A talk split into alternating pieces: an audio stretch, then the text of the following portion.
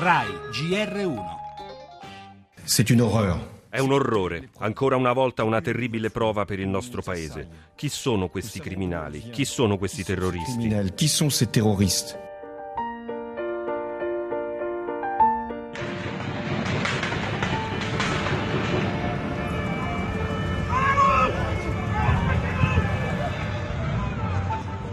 C'est assez confus en fait, parce que nous on a entendu deux explosions, mais au départ. Abbiamo sentito due esplosioni, dentro lo stadio c'era molta confusione, tutti si sono buttati a terra.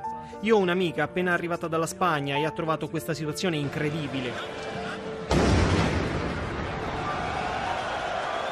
Euh, Andava tutto bene, la Francia vinceva, eravamo tutti contenti, poi in un attimo è stato il panico. Deux décisions seront prises. L'état d'urgence, Abbiamo preso due decisioni. Lo stato d'emergenza, potremmo bloccare la circolazione ed effettuare perquisizioni, e la chiusura delle frontiere. Dobbiamo sapere chi entra e chi esce dal nostro paese. Nous devons nous assurer que personne ne pourra rentrer È un nuovo vergognoso tentativo di terrorizzare civili innocenti. Non è un attacco solo contro la Francia, ma contro l'umanità tutta e contro quei valori che condividiamo.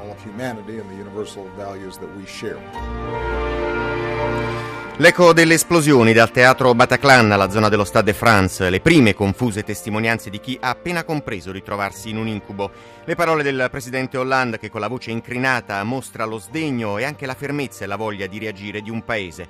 Frammenti di una notte di terrore, Parigi torna sotto attacco a meno di un anno dalla strage di Charlie Hebdo, ma questa volta il bilancio è, se possibile, persino più agghiacciante. 120 vittime o forse di più, 200 feriti, cifre da aggiornare continuamente. L'ISIS si affretta a mettere il cappello su una raffica di sei attentati praticamente in contemporanea e mentre le notizie continuano ad arrivare frenetiche e drammatiche da Parigi è già chiaro che quanto accaduto è un nuovo spartiacque nella storia di tutta l'Europa e non solo.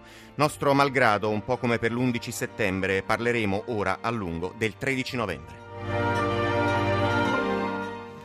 Nel nostro giornale, come potrete immaginare, dedicato in gran parte al massacro di Parigi, spazio comunque anche alle altre notizie, le misure del Consiglio dei Ministri sul Giubileo, Terra di Fuochi, il destino dell'area di Expo, poi il caso De Luca e ancora cinema e sport con il calcio e la nazionale.